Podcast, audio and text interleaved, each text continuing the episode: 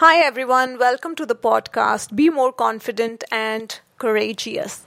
In today's episode, I'm going to talk about the connection between confidence and values. When you know who you are and what do you value, it is more simple and natural to feel confident under any situation.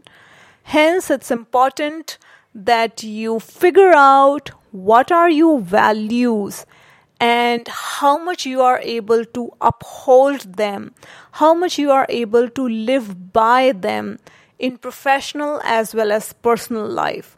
Once you are truly connected with your values, you will feel truly confident about who you are, what do you value, what do you create, and what do you bring to this world.